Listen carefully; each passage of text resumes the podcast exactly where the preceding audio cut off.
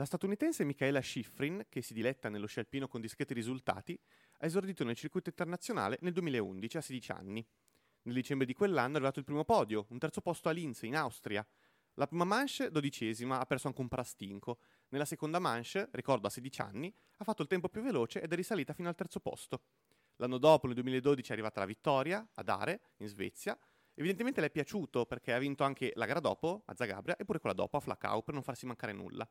L'anno dopo è arrivata la prima Coppa di Specialità, l'anno dopo le Olimpiadi, l'anno dopo un mondiale a Beaver Creek, l'anno dopo la Coppa di Specialità. Insomma, ad oggi Michela ha 23 anni e ha vinto 5 coppe di slalom, 5, eh, 2 coppe del mondo di classifica generale, ha vinto 2 ori olimpici, ha vinto 3 ori mondiali e domenica ha vinto la sua 34esima gara di slalom gigante, a una dal record di Marlise Shield, a 23 anni. Ha vinto 45 gare, ha fatto 65 podi e improvvisamente il paragone con Lindsey Vonn e Ingo Stenmark non è poco così lontano. Benvenuti su All You Can Sport. All You Can. Sports. It's in the game.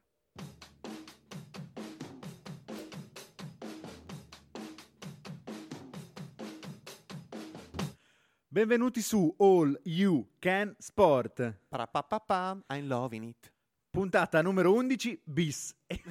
La buttiamo lì. Per chi ci ha seguito prima eh, o per chi ci seguirà più avanti, sappiate che avevamo già detto cose, ma eh, Mark Zuckerberg non, non le ha apprezzate, quindi fiu, ci ha affossato.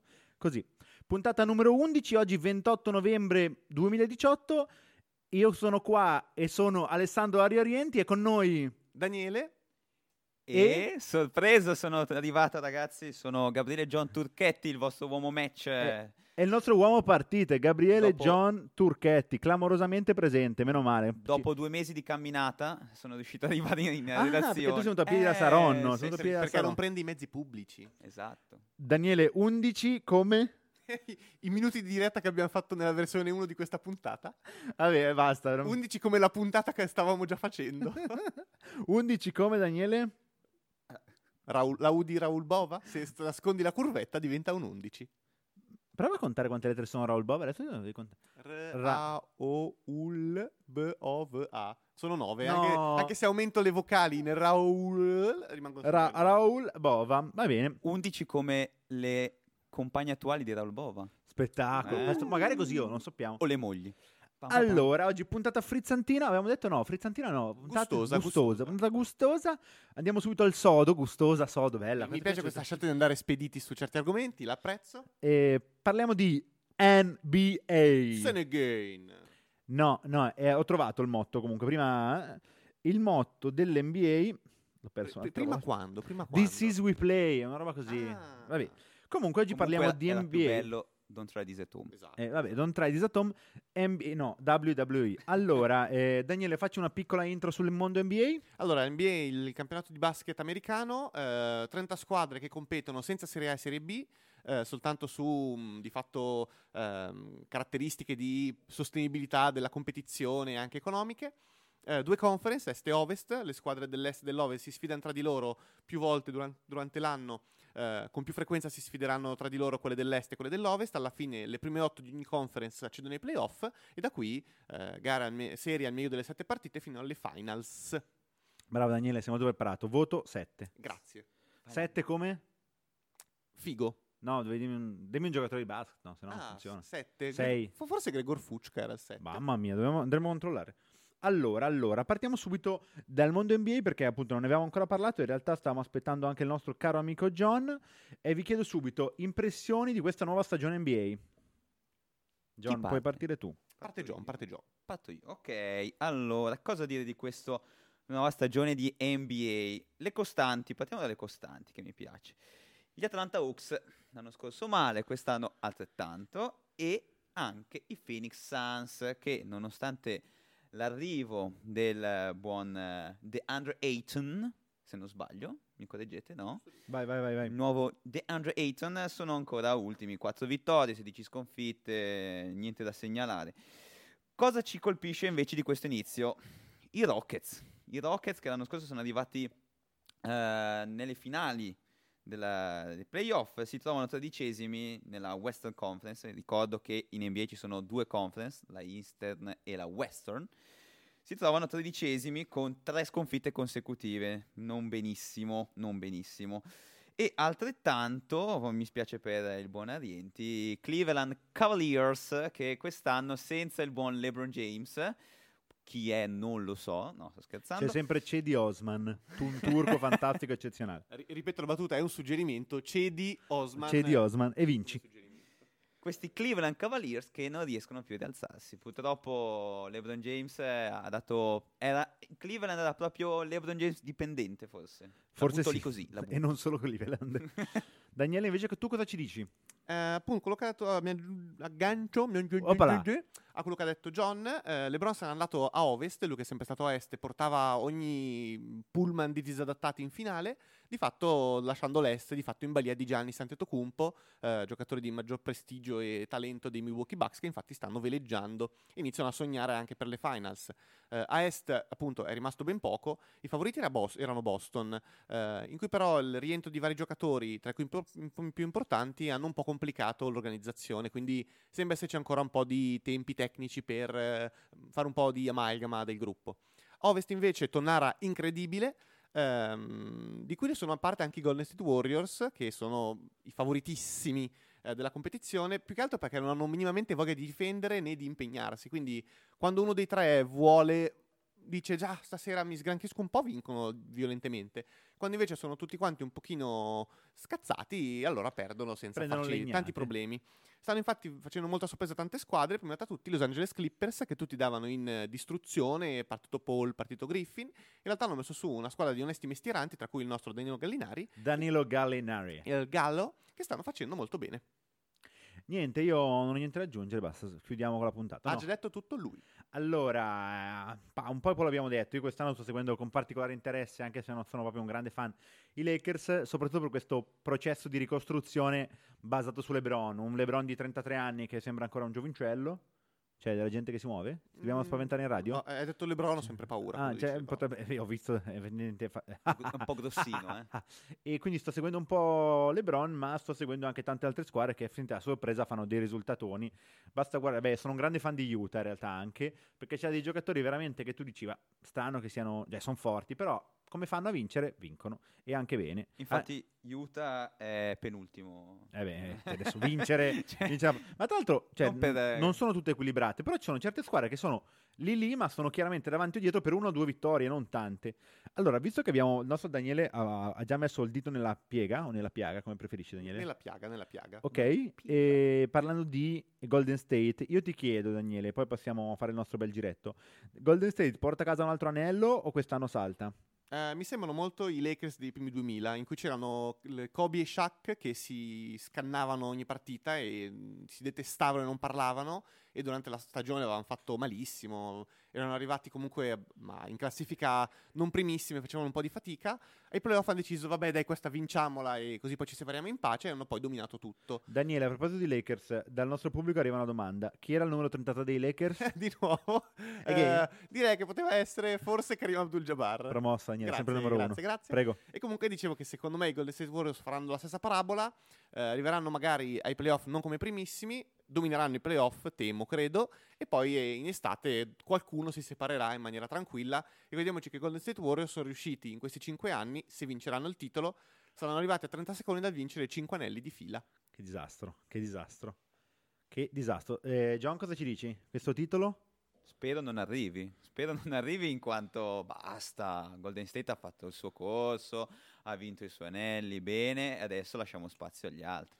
Allora, Perché il- no? Te lo dico, te lo dico, il titolo a Milwaukee non arriva però. eh. Ah, peccato. Posso piangere? No, allora, mm, Potete capire che Milwaukee è la mia squadra preferita. Ovviamente non vincerà, eh? anche se oh, secondo in classifica in Eastern Conference.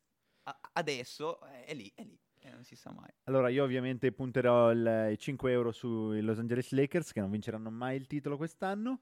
Cleveland, for- ah no, Cleveland, no. Che piuttosto vince Milwaukee, cioè, sicuramente. E quindi vedremo. Secondo me la dinastia si potrebbe interrompere non quest'anno, ma l'anno prossimo, perché si parla di eh, movimenti nella prossima stagione. Ci sono un paio che effettivamente vanno fuori contratto e ci sono dei, me- dei bei movimenti, perché già solo i tre soggetti principali, che sono Thompson, Clay, Clay Thompson, eh, Durant e Curry. Curry probabilmente rimane al 90%, sono gli altri due che bisogna capire cosa fanno, ma già se uno dei due va via e dove va eh, potrebbe spostare gli equilibri non poco. Ma scusate, scusa se ti disturbo, se ti interrompo Di quello che vuoi, figurati, come fosse la tua radio. Ma vuoi mettere se in finale e soprattutto se l'anello lo vincesse un outsider come successe nel 2010-2011 se non sbaglio Dallas eh, sul Mavericks con Dirk Nowitzki impressionante cioè vuoi mettere? Dirk Nowitzki gioca ancora, tra l'altro. Gio- gio- gioca, Gioca. ancora, gioca una parola grossa, Mm. però fa ancora, timbra ancora il cartellino. Allora, ehm, a proposito di questo, vi, chiedo una breve frase, avete 30 secondi a testa, anche meno. Lebron E e lei... come immobile. Dato il Ciro? sospiro Ciro Immobile. Ciro immobile. Ciro Immobile segna in nazionale o segna nel club? Segna solo contro il Frosinone. Esatto, vabbè. Ah, è vero che tu sei particolarmente Ricordiamo polemico. la mia con- polemica Torniamo a. Lebron e LA, cosa mi dite? Lebron, Lebron allora- e lei, aspe- mettetevi comodi, aspettate, togliete la pressione a questo povero uomo di 33 anni che oltre a fare il giocatore di basket prepara la sua ascesa a presidente del mondo, quindi mettetevi calmi perché sarà una roba lunga, adesso è in squadra insieme a dei disagiati mentali e quindi con calma, non è questo l'anno in cui Lebron punterà al titolo, forse inizierà a mettere giù qualcosa l'anno prossimo, ci vediamo tra due anni. Bisogna capire insomma. chi arriva l'anno prossimo. John? LeBron James eh, mi sono un attimo distratto eh. LeBron James? LeBron ma perché non James. leggi un giornale? Ah, so. scusa, eh, mi stavo mettendo comodo. È la prima LeBron- volta che sono Leb- qua in redazione. Bravo. Lebron e LA.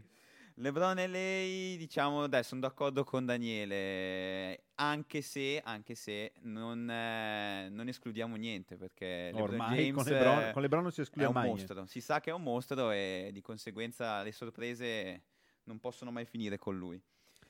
E ci- sempre il buon Fabio, il grande Fabio Ranfi che segue sempre, ricorda anche quando lo slogan era, era- era I love this game. Ma io me lo ricordo I love this game. Secondo me non era tanti anni fa. Io non so quando Sì, hanno era- cambiato. Era recente, era Quando è che recente. sono passati a This, This, This We, We Play? Questa roba poi è già difficile. Di- tro- troppe VW. ma infatti, ma poi... Allora, sempre su, su questo Fear Rouge vi chiedo... Mamma mia, fila rouge. Fear Rouge ti è piaciuta, eh? Ah, tantissimo, tantissimo. Visto che abbiamo parlato di Ayton e possiamo parlare anche di questo genere, se avete qualche rookie su cui volete investire qualche soldo.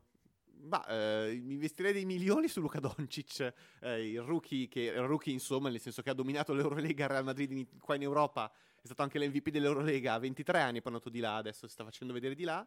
Eh, è il play di Dallas, è finito in un bel sistema. Vabbè, lui- ah, ma quindi tu stai parlando del basket degli anni 80, un play sarà alto 1,70, 1,80. la- l'asse play pivot, Che no, lu- lui forse è alto 2 metri. Esatto, esatto, e pesa anche un pochino. Ehm, sicuramente lui è uno dei rookie più interessanti, anche perché c'è sempre quel... A parte che io ho sempre un fascino verso gli slavi, i croati, ho sempre un debole, ma poi anche perché comunque un, un po' di tifo mitteleuropeo fa sempre comodo in casa nostra. Eh, gli altri rookie sta impressionando ehm, il rookie di Atlanta, di cui adesso mi sfugge il nome. Rookie di? Atlanta. Ah, lo so, lo so. Eh, Capello riccio. Tra Young, tra Young Bravo, eh, bravo. ha avuto un momento di mancamento eh, in cui tutti lo vedono come il nuovo Steph Curry, quindi triple senza senso e difese spostate dalla sua presenza. Poca pressione, tra Si l'altro. pensava non potesse ripetersi più che altro perché giocava così al college, ora in NBA ha incontrato persone più alte di 20 cm, più pesanti di 40 kg.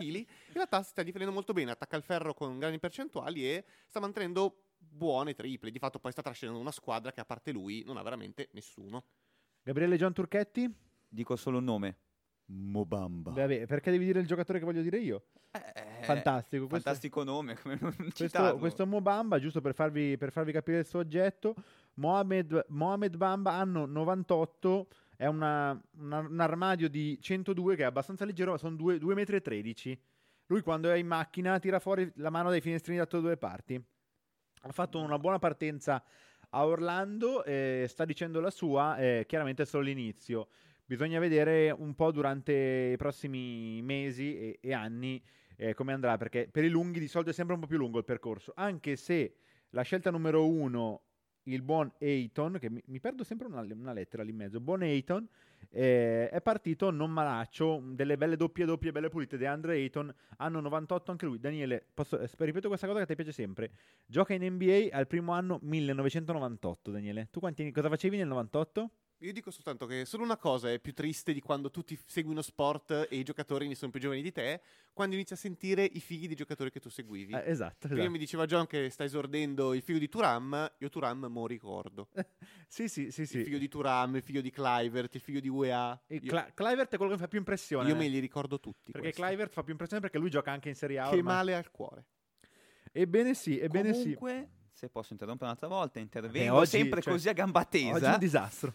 Voglio correggere un attimino il Daniele, ovviamente che non me ne voglia male, Guarda, ma Guarda, ti, buon- dico, ti fermo subito. Daniele, Amicizia finita. Daniele era da correggere la puntata scorsa e non diciamo perché, perché andiamo troppo oltre il limite. Luca Doncic non ha 23 anni, bensì 19 del 1999. Vedi, Mamma ce- mia, ce- che cerco sempre di portare al mio mulino di non essere così anziano, ma... È un disastro. Probabilmente Michela Schifrin la, gli ha un po' dato la testa. anni. No, ma è un disastro. Beh, Ormai, perché farsi, tra- farsi confondere Michele Schifrin mi sembra giusto, insomma. cioè, i 2000 sono dietro l'angolo in NBA. I millennials, che poi non Che- sono millennials, ma vabbè. Che, che disastro, che Siamo disastro. Allora, a proposito di, di Mobamba, quindi è una di quelle magliette NBA che tu dici, "Ca- io la maglietta in Italia, una maglietta che va in giro sto Bamba, cioè la devi comprare. La Qua- Digos in tre secondi. Eh, scusa, questa maglietta è un giocatore NBA? Sì, dai, ci, va ci bene. seguo, ce lo dica in centrale, ce lo dica in centrale. Qual è la prossima maglietta NBA da comprare? Miami eh, City Edition casacca dei Miami Che, Vice. che zarrata, mamma Quella è di mia. una zarraggine incredibile. Ma hai visto anche il campo? Be- da zarrissimo, zarrissimo. Cioè già a, Mi- eh, a Miami lo fanno per portare gente, non so se sai che a Miami non sempre riempono, oppure vai lì, inizia il terzo quarto, dopo la pausa lunga, e non sono ancora seduti, no? Stanno arrivando, mangiano, bevono, e tu dici, c'è la partita, magari se ti fermi a guardarla. Lo fanno per quello, per riempire, per farsi guardare lo stadio. Ma sì, ma il bello comunque non è mica la partita, eh, è contesto, No, ma infatti... è il McDonald's. Ma infatti sentivo, non so se ne parlavo con Daniele o con chi, che loro di solito hanno queste tresciate di se fai 110 punti la squadra, tipo McDonald's o chi di turno, rega, McDonald's, grazie, facciamo pubblicità, eh. Volevi dire qualcosa? Volevo intervenire per ricordare lo, lo sponsor del Parapapapà I love. Eh, McDonald's tipo regala, come si chiama quello del pollo? Eh, KFC. KFC tipo regala il pollo se fanno 110 punti, no? Quest'anno vogliono alzare un po' le soglie perché in NBA si è alzata la media punti, no? E quindi si vanno in povertà. Comunque sì, loro vanno per quello allo stadio. Daniele, tu cosa vuoi comprare come maglietta? Come maglietta? Em- No, no, quella hai hai già detto, Hai scusa. già detto, basta. Sono io che devo intervenire. Scusa, John, scusa, Sono un po' scusa. indeciso, ti dirò. Eh. Ho due canotte. Ma perché per una ce l'hai già. Qual è quella che hai già? Tre canotte in realtà. Di chi hai già? Di che Ho già la nomacci? canotta del buon Jabari Parker che da quando l'ho comprata, o meglio, da quando me l'hanno regalata si è rotto in mille pezzi, non torna più, eh, o torna, non è che faccia chissà che cosa. Più intera la maglietta de- del giocatore. Oppure, oppure ho anche la canotta di un buon Tony Parker. E, e, e, e, concludo col botto, Barclay ai Phoenix Sun, non so se vi ricordate. clamoroso. Però quest'anno, quest'anno te la dico così, um, almeno, no, facciamo così. La scorsa stagione volevo prendermi quella di Oladipo, che da quando ha esordito con quella maschera, Mamma non mi mia. ricordo in che situazione, agli All-Star Game O la forse. Dipo, che brutta roba. Oladipo, quest'anno un rookie, dai, perché no, Doncic potrebbe essere. Eh, Doncic è una bella maglia. Sono un po' bella Io ne ho una e ho Mark Gasol a Memphis, così, clamoroso.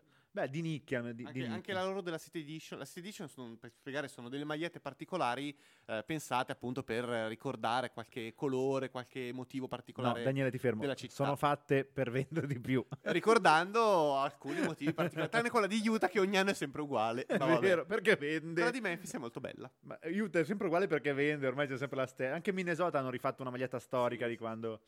Allora, io comprerei... Allora, da anni che il mio pupillo è sempre Ricky Rubio, comprerei la sua. Eh, diciamo che è una bella scelta. Io sono per fisicità prenderei la maglietta di un lungo, però i ton devo ancora seguirlo. C'è un lungo, mezzo lungo, che arriva dal, dal college, lo sto puntando per l'anno prossimo, tipo Rui Uchimura. Ah, sì, sì, Uchimu- sì, sì. Fantastico. E vabbè, no, l'altra... sembra uscita da un manga giapponese. L'altra mandria di rookie fortissimi non... No, no, solo uno, Zion Williamson. Zion- esatto. Questo qua, ha- già oggi, che è al college, sarebbe il gi- secondo giocatore più grosso in NBA. Più grosso. Più grosso. Per capire. No, è un disastro la situazione del prossimo anno. Negli ultimi anni veramente non vengono forse dei giocatori fortissimi, ma arrivano già con, probabilmente mediaticamente per mille motivi, con un hype, hype, segna, Hype, hype. mamma mia. Arrivano già con un hype, con tutti i meccanismi esagerati, cioè arrivi dal college e già sei un fenomeno, quindi vedremo un po' i prossimi anni. Ma Williamson, scusatemi, eh, è colui. Zion. Zion Williamson è colui che schiaccia clamorosamente in faccia a tutti Sì, senza. sì, sì, che sì. ah, salta e la testa supera il canestro. Sta giocando 1, 2, 3, 4, 5 come ruoli probabilmente. A proposito di hype, chiudiamo col mondo NBA con questa domanda bonus. Tun tun, Tun, tun, tun. Sarà un jingle, no? Del oggi, bonus. oggi siamo un po' carenti. Si parla di Space Jam 2. Favorevoli o contrari?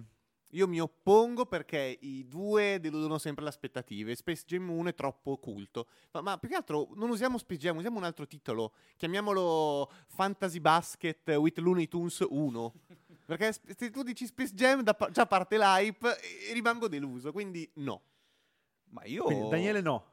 Io John? un pensierino per andarla a vedere al cinema ce lo farei, sinceramente. Poi, uh, se fa schifo, si fa sempre tempo a, A dire che a dirlo agli altri, quantomeno. Oh, raga, io sono andato, ma voi... Crollo di vendite clamoroso. E, e poi mh, LeBron non potrà farlo perché sarà impegnato con le presidenziali degli Stati Uniti. Del quindi 2020. del 2020 non potrà. Allora, io invece rimango in mezzo così per far finire il, il- sul, sull'1-1. E io dico sì, da un lato, perché vabbè, ci terrei a vedere LeBron. Due, perché lo farà LeBron se lo deve fare qualcuno. E due, dico ni, perché è sempre difficile, come dice il buon Daniele, fare un due. Fare i due belli è sempre difficile, perché hai sempre il, tra- il trascino, il trascino, il... Il, il, come si dice? Il lascito. lascito. Fiocina? Lascito forse è meglio. Fiocina. Lascito del primo, no? E in questo caso il primo si parla di Michael Jordan e Bugs Bunny, cioè due nomi di un certo Esatto, peso. Esatto, esatto. E anche Daffy Duck, però vabbè, questo... E tutti gli altri... Ellie, pen- e Larry, pensare che lì poteva esserci io. Tutta quella cren cren di personaggi. E pensare che Space Jam 2 potrebbe esserci Carmelo Anthony. no, pensare... Chissà che tamarri tirano dentro Ma, ma- quello. ma anche soltanto il ciccione di Jurassic Park. Sì, no, infatti. C'era lui. Che, che, chi prendi come attore ombra? Non, non c'è. Ma poi oltre a Daffy Duck, chi prendi? Eh, esatto. Che- che- Allora, a proposito di Daffy Duck e di Anatre, parliamo di pietre. No, così. Mamma Eh, mia, no. che, che gancio che non c'entra. Palo. Questo è Per palo. i capelli. Attenzione, attenzione! Palo. Palo. palo.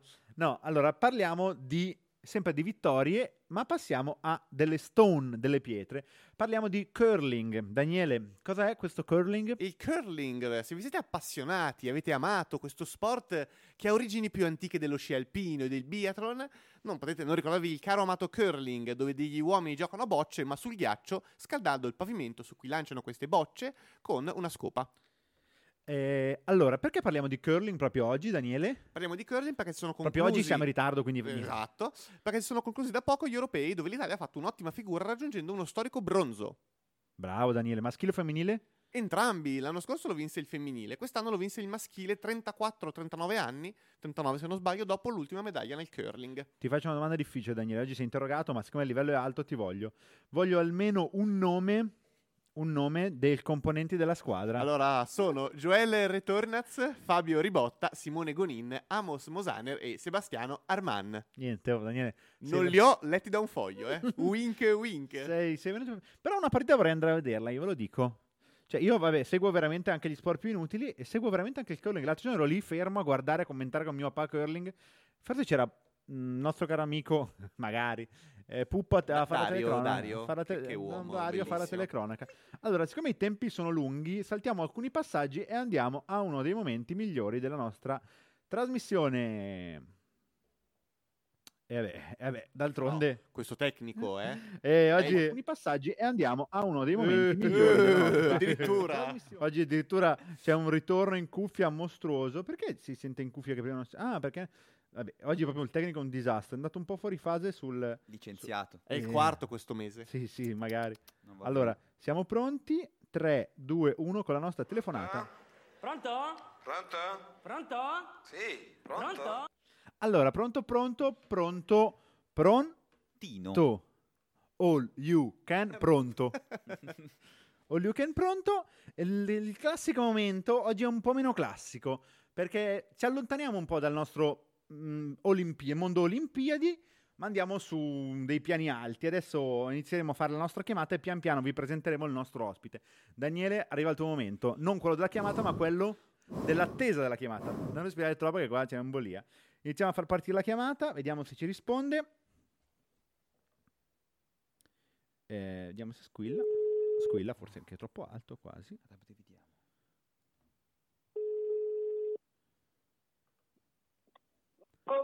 Pronto Marco? Sì? Benvenuto Eccoci. su All You Can Sport. Per presentarti al pubblico che ci sta seguendo, Marco Confortola, adesso lo faremo dire a te perché per noi è veramente difficile, un alp- alpinista italiano è forse una descrizione breve e troppo sintetica. Buonasera a tutti. Buonasera, gra- grazie per partecipare con noi. Allora, guarda, ti lascerei Grazie quasi la parola perché so benissimo che sei veramente anche uno che è bravissimo a raccontare. Però proviamo subito a partire con delle domande e vediamo dove, dove riusciamo ad andare. Allora, intanto ti introduciamo appunto Marco Confortola, eh, un alpinista italiano, è la descrizione forse un po' troppo breve per tutte le sue imprese che, che superano, cioè con, con un 8 davanti e si chiamano 8000. Partendo da te, qual è la tua impresa che ti piace raccontare di più e sei più fiero di essere riuscita a raggiungere come risultato? Ma ho tantissime salite, tantissime imprese eh, che spaziano dal- dall'Himalaya allo Sistremo alle solitarie, però anche all'elisoccorso, per cui penso che ci sono tantissime cose che vi potrei raccontare. Sicuramente la salita del K2, che è la montagna degli italiani, perché i primi a salire da sopra, che è la seconda montagna più alta del mondo, sono stati gli italiani nel 54, per me è un motivo d'orgoglio. Per cui salire il K2 senza ossigeno è uno di quegli obiettivi alpinistici che sono importanti per tanti alpinisti, però tanto altro perché anche sulle discese estreme, la prima discesa italiana a parete nord dell'Ortle nel nostro gruppo, o grandi soccorsi arditi come l'anno scorso, dopo aver salito il mio decimo 8000 al Daula Giri, che è 8167 metri, abbiamo salvato con due piloti del soccorso trentino ben sette persone in difficoltà che purtroppo salendo la montagna e finendo l'ossigeno erano veramente a rischio, veramente al limite della sopravvivenza. Per cui ho tantissime cose da raccontarvi. Ma infatti io par- parto al contrario, no? La domanda forse veramente più, più semplice sarebbe parlare dei tuoi 8000, ma la cosa che mi ha affascinato, ci ha affascinato molto nel, nel vedere la tua storia è come si passa da essere uno che scala la montagna a uno che si offre per fare del soccorso a chi va in montagna. Ma semplicemente perché come un uomo di mare sono un uomo di montagna, un uomo che ha le mani forti, grandi, ma anche un cuore veramente grande per gli altri, per cui veramente allungare la mano a chi veramente ha bisogno. In questo caso sette alpinisti dell'esercito indiano in serie difficoltà e questo è stato effettuato grazie al lavoro di equipa con tanta fiducia, esperienza, conoscenza, eh, tecnicità e esperienza. Bene, ottima. No, no, ottima c'è la cosa che veramente ci scusa. ha affascinato molto perché appunto stavamo qua e ci stavamo guardando per, per capire questa cosa. Passo subito a un'altra domanda, Marco. Eh, la montagna dà, la montagna toglie. Sappiamo come è andata a finire sul K2 nel 2008 e ti faccio una domanda un pochettino personale. Non hai mai pensato, dopo quello che è successo, a mollare, a non salire più i fantastici 8000? Sorrido, sorrido perché durante l'amputazione che è stata effettuata a Padova ho detto al medico, al chirurgo, mi raccomando, dottor Picchi, li faccia uguali ai miei piedi, perché io voglio tornare ancora a scalare. E questa è una cosa che fa capire che non siamo solo degli alpinisti, non sono solo un alpinista, ma sono una persona che guarda sempre il bicchiere mezzo pieno e non mezzo vuoto. E questo lo insegno tantissimo ai ragazzi. I ragazzi che sono il nostro futuro devono capire l'importanza della vita e l'importanza di sempre tenere duro. In questo caso ho veramente detto al medico, mi raccomando, li faccia uguali questi piedi, questi piccoli piedi, perché bisogna ricordare che da un 43 sono passato a un 35, Eh sì. perché la mia idea era di tornare sugli 8000. Difatti, dopo l'amputazione, ho salito altri 4 8000 senza ossigeno e ho raggiunto quota 10 con l'anno scorso il Daula Giri. Ma infatti, cioè, la, cosa, la cosa affascinante della tua carriera è che veramente ci si accorge solo leggendo la tua carriera alpinistica che non è cambiato niente, cioè i risultati sono, le, le conquiste sono veramente continuate senza, senza limite. Non, non c'è un anno in cui si legge appunto dopo il K2 c'è un- una pausa, cioè veramente continua fino... Allora, le più aggiornate ci dicono addirittura 2017, ma secondo me recentemente c'hai qualcosa in serbo che stai preparando. Ma quest'anno ho tentato l'undicesimo 8000 al Kanchenjunga, che è la terza montagna più alta del mondo. Purtroppo a 8000 metri, dopo ben 4 ore, non avevo un buon feeling con i miei piedi, ho rinunciato, ho rinunciato perché ho anche la fortuna di riuscire a capire quando effettivamente bisogna chiudere la manetta, quando effettivamente bisogna chiudere l'acceleratore, quando bisogna dire ok, basta, si torna a casa. Perché? Perché il valore più grande che tutti noi abbiamo è solo uno e resterà sempre solo uno, la vita. Ed è importante riuscire a capire fin dove si può usare e quando bisogna fare un passo indietro per ritornare ancora più forti di prima. Perché il K2 mi ha segnato anima e corpo, perché tuttora ho parecchio dolore e soprattutto freddo, perché con l'amputazione quel congelamento ha portato a un microcircolo difficoltà. Però l'importante è capire fin dove si può usare per poi tornare a casa, per poi ripartire. E questa è la voglia che ha una persona, che hanno gli atleti di ricominciare, di tenere duro. Ok, il K2 mi ha messo in ginocchio perché ci ho messo un anno a rimparare a camminare, un anno duro, un anno difficile, ho pianto tanto, però mi sono rialzato, credo, mentalmente più forte di prima.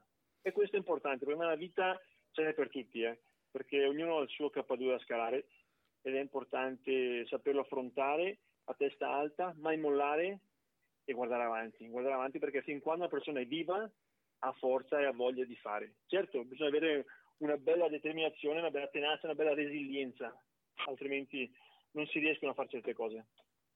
Ecco, appunto, io mi ricollego un attimo a, queste, a questa tua risposta sulle delusioni o quantomeno sulle parziali sconfitte eh, che hai incontrato nel tuo percorso.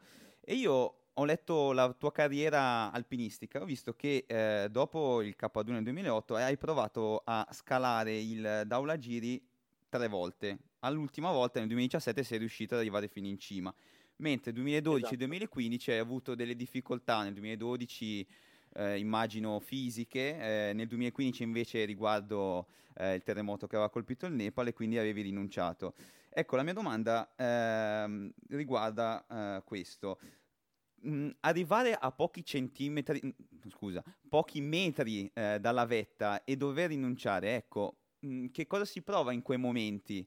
Eh, e soprattutto che cosa spinge un alpinista a non mollare e a riprovarci così tante volte? Sicuramente la passione, perché la passione è un motore che nella vita fa la differenza, non nell'alpinismo, nella vita. La passione fa veramente la differenza, un motore trainante, fantastico. Poi serve anche tanta intelligenza e tanta anche capacità di capire fin dove si può usare, come dicevo prima. Dopo io scalo, ok, per passione, ma anche per riuscire a trasmettere a tantissime persone, soprattutto ai giovani, la voglia di vivere, la voglia di fare le regole, la voglia di impegnarsi. Io insegno sempre ai ragazzi, quando vado nelle scuole, a raccontare le mie avventure, non solo alpinistiche, ma anche proprio anche delle soccorso, l'importanza di sognare. Sognare deve essere un dovere, non è solo un piacere, deve essere un dovere. I ragazzi devono sempre avere un obiettivo ben davanti. In questo caso io ho l'obiettivo dei miei 8000, ma ho anche tantissimi altri obiettivi quello anche di parlare a tanti giovani, fargli capire che lo sport è vita, qualsiasi sport, perché lo sport ti insegna a stare al mondo, ti insegna le regole, ti insegna a tenere duro, ti insegna a soffrire, ti insegna a perdere, ti insegna anche a vincere, ma ti insegna soprattutto a perdere.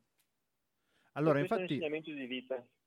Noi abbiamo, siamo qua in tre e uno di noi tre, eh, il nostro Gabriele, ti ha, ti ha, anche ascoltato una volta una, durante una tua, un tuo racconto in una scuola. Esatto, in una conferenza nel 2010 2010 o 2011 se non ricordo male, eri venuto a farci visita a Saronno, io abito a Saronno, in, allora facevo il liceo scientifico, non so se ti ricordi sì. vagamente, sì. e ci avevi appunto raccontato di, di queste, queste, cose qua, queste, questo importante insegnamento eh, riguardo la montagna, ma non solamente la montagna. Ecco. Quindi da quel momento in cui tu hai raccontato la tua esperienza, diciamo che se, sono rimasto sempre colpito dalla tua figura, dalla tua persona. Io credo fermamente che i giovani sono il nostro futuro. Se noi riusciamo a trasmettere ai giovani la voglia di impegnarsi, di stare alle regole, di sognare, di desiderare qualcosa, sempre stando alle regole e dare veramente valore alla vita, facciamo tanto. Io credo che i miei 8000 servono anche per questo, servono anche per riuscire a trasmettere a tante persone nelle conferenze, nelle aziende, nelle scuole, a trasmettere positività e anche trasmettere voglia di tenere duro, perché è importante tenere duro nella vita, mai mollare. Sono d'accordissimo.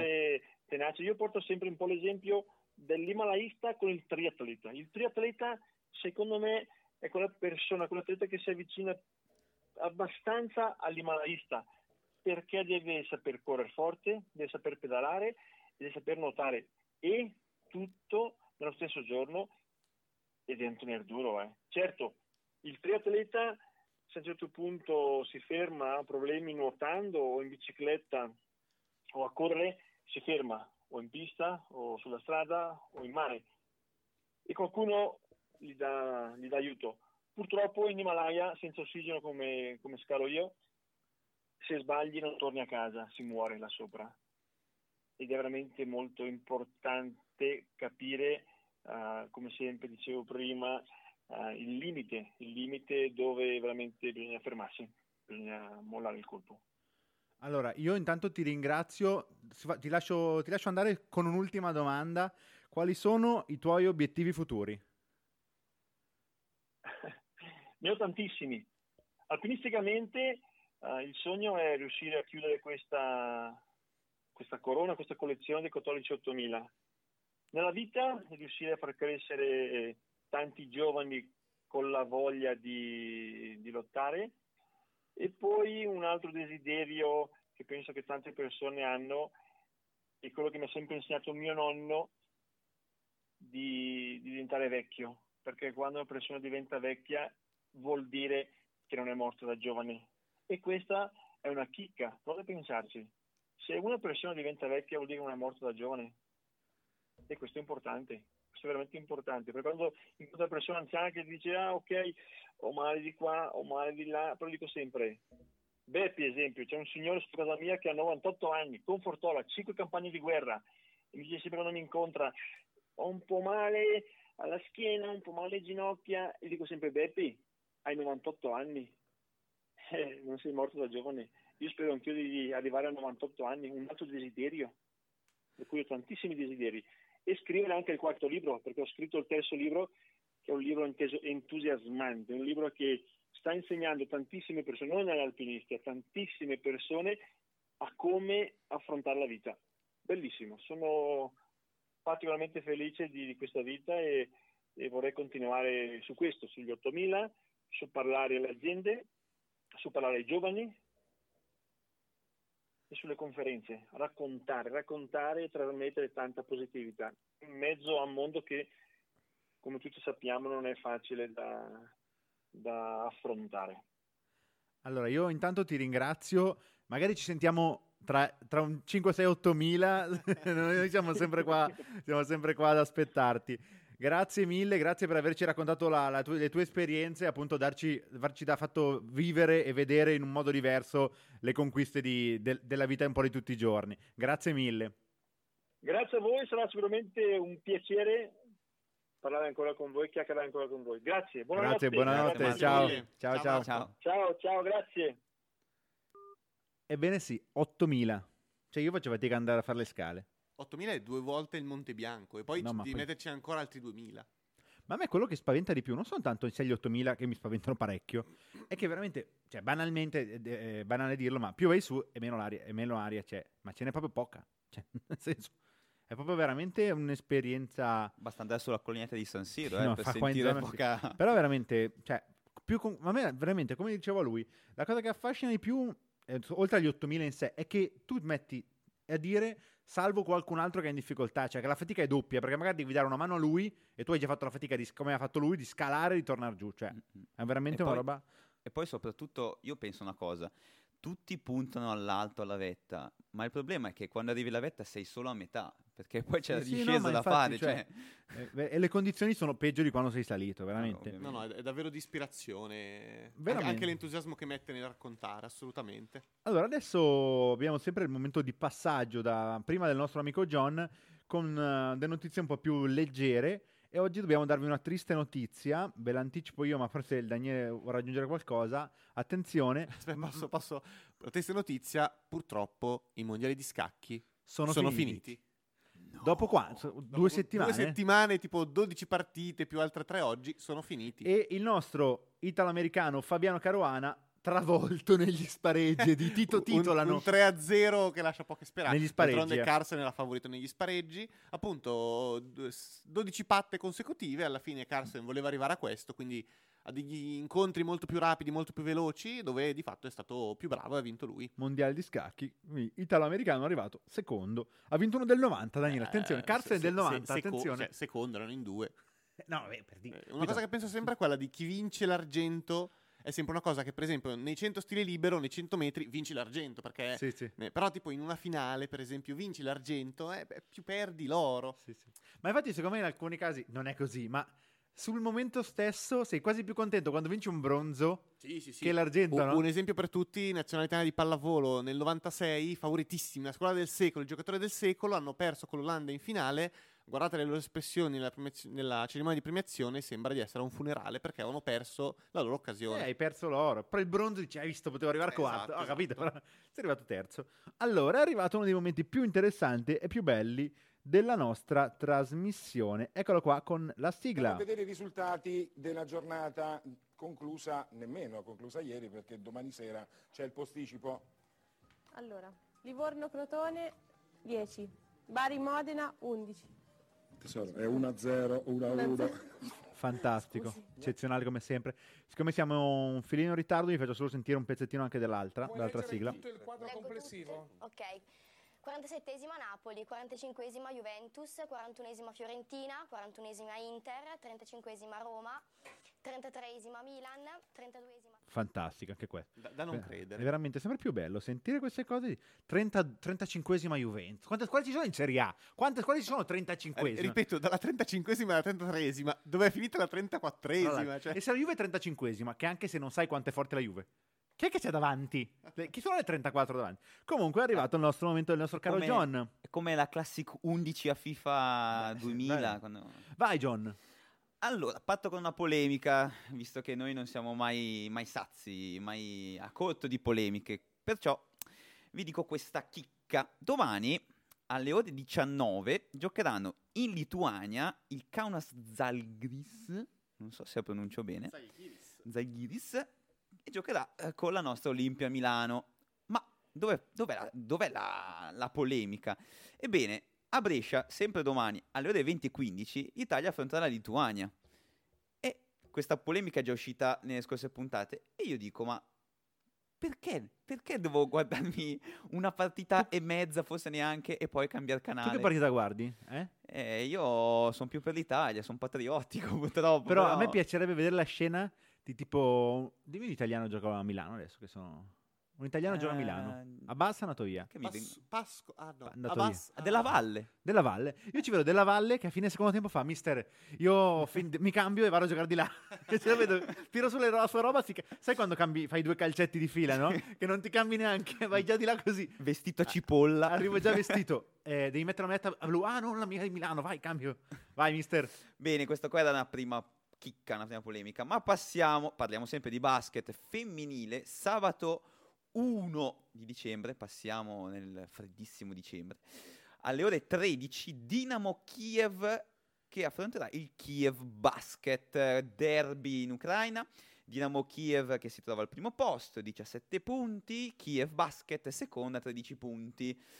Dinamo Kiev favorito in quanto eh, l'anno scorso, scusate, scusate, mi sono sbagliato. Kiev Basket favoritissimo in quanto l'anno scorso è riuscita a portare a casa il successo in campionato con vi- 28 vittorie e 0 sconfitte. Dinamo Kiev che è un po' la sorpresa invece del campionato perché lo scorso, lo scorso anno è arrivata sesta con 13 vittorie e 15 sconfitte. Quest'anno è, è prima, quindi tanto di cappello per ora la Dinamo Kiev femminile. E vedremo sabato il risultato di questo attesissimo match in Ungheria. Eh sì, in Ungheria, buonanotte. Disastro. In Ucraina, scusate, Scusami un, anche attimo, per me. scusami un attimo, John. Eh, Daniele, sai che l'interrogazione continua sempre. Capitale dell'Ungheria? Budapest. Benissimo, bravo. E per me non hai una domanda? No, no, le capitali di Daniele che ci tiene. Ok. Ne ha mancata uno o due, basta. non per- è vero che ci tengo, ma vabbè. Eh, e vi ricordo che in occasione di questa partita giocherà anche Sevchenko. No, Ma, così, Sheva, per eh, Ah, il figlio di Sheva, nostalgia. il figlio di Sheva gioca già? C'ha un figlio? Non lo so. Mm, non lo so. Mm, Il figlio di Pavel Nedved l'ho visto in qualche foto, mi sembra bello tracagnotto, Diciamo, però non che il padre non lo sia. Solo se è cattivo come il padre. Vabbè, anche. Vabbè, passiamo a un altro appuntamento da non mancare. Parliamo di calcio, ogni tanto parliamo anche di calcio, dai. Domenica 2 dicembre alle ore 14.30 ci spostiamo in Serie D, gruppo I. In particolar modo il Bari, la nobile decaduta, affronterà la Nocerina. Anche essa nobile decaduta, vi ricorderete i più, più datati come noi, i primi anni 2000. È datato lo dice qualcun altro? circa nel 2010, Nocerina in Serie B, ora si trova ai- nei bassi fondi della, della nostra serie calcistica. Ebbene, il Bari è primo, mh, contro ogni pronostico, si trova primo, non ha mai perso, 9 vittorie, 3 pareggi, 30 punti, nell'ultima partita ha vinto 2-0 col Gela. Il Nocerina invece quarto, un po' in crisi devo dire, il Nocerina del Gas- no, Castaldo, il bomber ex bomber, che Del- adesso di- gioca alla PES, Casertana. il bomber di PES. Sì, sì, è Ca- proprio lui, Castolo. Castolo. Castolo. Allora, eh, pausa, domanda per tutte e due questa interrogazione. Presidente, nuovo presidente del Bari Calcio? È sempre... Paparesta. No, no, no, No, attenzione. è... Eh. Cristina Capotondi. No, No, non no. dirmelo. De Laurentiis. De Laurentiis, Oh, attenzione. Mando. Par- allora, lo pare sia il figlio al momento di, De Laurentiis, però è solita roba. Ma sì, che adesso si sta. Cioè, presidente del Bari e del Napoli, vabbè, lasciamo perdere. Eh, vabbè, un po' come lo Tito che doppia presidenza. Pensavo un po' come. Come si chiama il presidente del- dell'Udinese?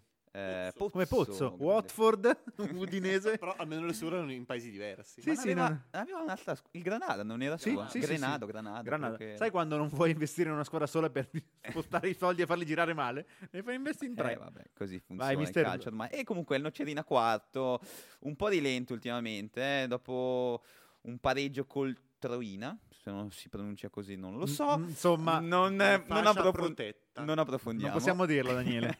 È arrivata una sconfitta 2-0 con il San Cataldese e ora eh, nell'ultima partita è riuscita a vincere contro il Rotonda che però è l'ultima in classifica, quindi 1-0, vittoria strappata per eh, i capelli, diciamo che poteva andare un po' meglio per il Nocerina, però interessante sarà questo match, eh, ve lo consiglio sicuramente. Passiamo invece, se non abbiamo altri Ah, mister, commenti, eh, no, no, no, dopo, dopo ringraziamo chi ci ha commentato. Hai l'ultima partita a tua disposizione, mister. non è una partita, ma una Attenzione. competizione.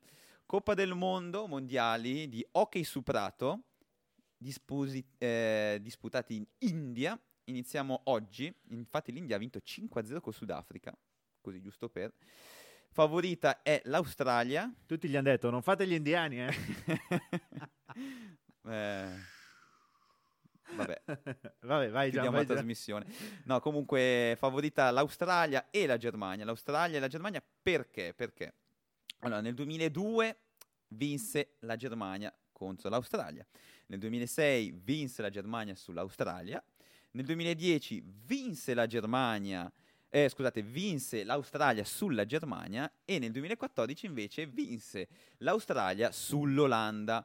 Perciò Germania diciamo che ha vinto già abbastanza, quindi può rimanere dov'è.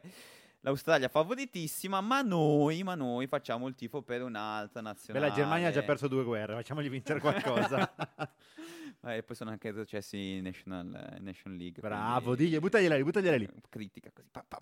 Eh, ma noi seguiamo un'altra nazionale, un'altra nazionale storica perché è stata campione nel 71, nel 78, nell'82 e nel 94 l'ultima volta ed è il Pakistan. Pakistan che nell'ultimo mondiale è arrivata dodicesima, un piazzamento mediocre. Vediamo se sabato primo di dicembre alle 14.30 riuscirà ad avere la meglio sulla Germania, ovviamente più favorita in quanto pluricampione negli ultimi dieci anni. Vedremo, vedremo. Bravo, mister, grazie. È strano però, cioè, averti qua direttamente. Sei un po' emozionato, dai. Io sono felicissimo. Quasi quasi vengo anche domani. Così. Ma guarda, domani... Ah, do- domani so- solo John per un'ora con voi. Solo, solo partite, solo partite. E adesso il nostro momento di chiusura, eh, che ha anche una, una sigla, però vediamo se la Ah, sigla ah, è, sì? è quella giusta.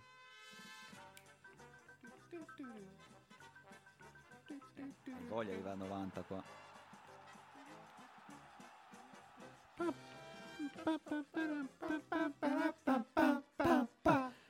Eccoci andata di 80 minuto, vai Daniele con l'ultimo dei campi. Allora, un giro rapido dei campi in Champions League. L'Atletico Madrid il- ha battuto il Monaco 2-0. Il Borussia Dortmund pareggia col Bruges 0-0. Passiamo agli argomenti più vicini al nostro cuore. Il Tottenham pareggia con l'Inter, meglio dire l'Inter pareggia col Tottenham. Il Napoli invece ha battuto la Stella Rossa, sta battendo la Stella Rossa 3-0, mentre il Liverpool perde col Paris Saint-Germain.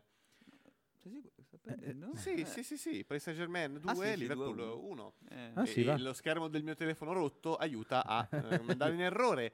Eh, parliamo di competizioni Ma, internazionali. ma scusa, il Napoli per- no? Il Napoli vince 3-0. 30, non 3-0, 3-30, Daniele, mi scusi, mi scusi. Parlando sempre di punteggi molto grandi, parliamo di Eurolega delle donne, in cui abbiamo live un Porfumeria Savinida contro Unica Euroleasing Sopron. Euroleasing.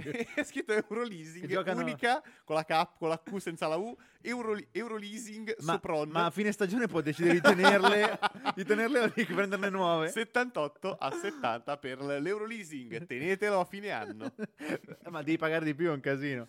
Allora, ci siamo, siamo quasi in chiusura, è stata veramente volata questa doppia puntata È stato bis. difficile aprirla questa puntata. Vediamo se Facebook non ci ha ancora ucciso o no. Allora, intanto rim- eh, l'ora, dai. ringraziamo il nostro Walter Val, che è la prima volta che ci segue, mi sembra di capire, e ci ha seguito anche Ci- grazie, ci ha denunciato. grazie, al nostro, grazie al nostro Marco, grazie Walter per aver seguito. Ci invitiamo, ti invitiamo sempre a seguirci sulle nostre puntate. Daniele, quando è che andiamo in diretta? Volevo solo dire che di solito siamo anche meglio di così. Un tempo eravamo sopra il 6. Eh sì, eh, eh. Poi sono arrivato io e... c'era meno ironia, c'era meno ironia. Eh, c'è- c'era, meno, c'era meno scenette. Allora, Daniele, quindi Eh, dove, dove ci posso- seguirci? Potete seguirci su Facebook, potete seguirci su Twitter, potete seguirci su Instagram, oppure potete anche ascoltarci in differita sui vari podcast a vostra disposizione, su iTunes e su Spotify, oltre che su Anchor. Ecco, devo ancora aggiornarli, però. Eh, Se Alessandro Ario Orienti, il vostro amato Ario, eh, aggiorna e si muove, vi potete seguirci in un Daniele, allora, posti. siamo in ritardo, ma eh, se vuoi abbiamo ancora 5 minuti. Vuoi fare qualcosa? Vuoi dire parlare di qualche sport che non abbiamo parlato oggi, non abbiamo fatto in tempo? Hai 5 minuti per parlarne. Eh, sci alpino, la Brignone, che dopo aver avuto settimane di dolore, Goggia che si rompe, Fanchini che si rientra e si rompe di nuovo, finalmente un bel weekend di soddisfazioni, la Coppa è iniziata da, da due settimane praticamente, vittoria a, eh, non mi ricordo il paese in America, in America eh, di, di Federica Brignone in ehm, slalom gigante, prima nella classifica di specialità e seconda in generale, eh, oltre al secondo e al terzo posto di eh, Inerofer e Paris nella discesa di Lake Lewis. Grande Paris. Dominique, tra l'altro la sua ventiseiesimo podio, quindi ormai cioè, uno lo pensa sempre come uno che faccia sempre ogni podio che prende è sempre un po' trattato come se fosse la prima volta, ma in realtà ormai ha una- veramente una storia e una carriera alle spalle. John, vuoi parlarci anche tu di qualcosa? Io ti segnalo così.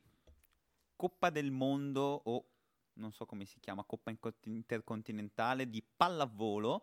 Ieri la Lube Civitanova, parliamo in ambito Ah. maschile, ha battuto lo Zenit in rimonta, una bellissima vittoria e oggi, sempre oggi, oggi mercoledì, il Trentino ha vinto contro il Cruzeiro. Ma com'è che in pallavolo maschile eh, non, non parliamo dei giocatori singoli? Cioè, è- non- nessuno si è baciato con qualcun altro? Eh, non c'erano fotografi accreditati a fare foto su- Ah, sulle tribune. Ah, ok, perché Eh, sembra purtroppo- che nella femminile siamo, banalizziamo un po' queste cose. No, ma che dici? Ma che dici? No, a noi ci piace sempre fare della polemica e come si nota Vabbè, la facciamo sempre. Quando è giusta è giusta. Però a volte veramente È il nostro pane es- quotidiano. es- si esagera, si esagera. Allora, io vi ringrazio per averci seguito. Oggi v- 28-11-2018, l'ultima puntata di novembre. La settimana prossima è il calendario dell'avvento. Esatto, esatto, esatto. Con i cioccolatini? Que- Tu sei di quelli dei cioccolatini o di quelli invece? Tipo mia sorella è una di quelle che dice no, il calendario deve essere senza cioccolatini, deve essere bello da vedere, tipo quello preso in cartoleria Ah, per fatto in intenderci. No, no, io sono cioccolatini. Quest'anno l'ho Cioccolatini. preso un po' ignorante della Milka. Mamma mia che ignoranza incredibile. E sto un paio d'anni che sto puntando quello della Lind, però costa un 20 euro è una spesa. è un- è una è- spesa. un- non non è banale. Quindi, non è banale. eh, John, tu sei favorevole o contrario al calendario dell'avvento? Calendario dell'avvento? Cioccolatini sì, cioccolatini no? Io sto aspettando che ancora Babbo Natale mi porti la bicicletta che ho chiesto dieci anni fa. Beh, dai, benissimo, benissimo. La domanda vera comunque, visto che sto guardando il calendario, è andremo in onda il 26 dicembre? Ecco, vediamo. Eh. Vediamo come va la gestione, direi. Allora, io il 27 sono al lavoro, devo dirvi questa cosa. Quindi vedremo. Allora, da Alessandro Ariarienti Daniele, Daniele, Daniele Biffi. Eh, Gabriele Gabriele John Turchetti. È tutto. eh, buona serata e buonanotte. Ciao. Ciao. Ciao, ciao. All you can sport. Buonanotte. Again.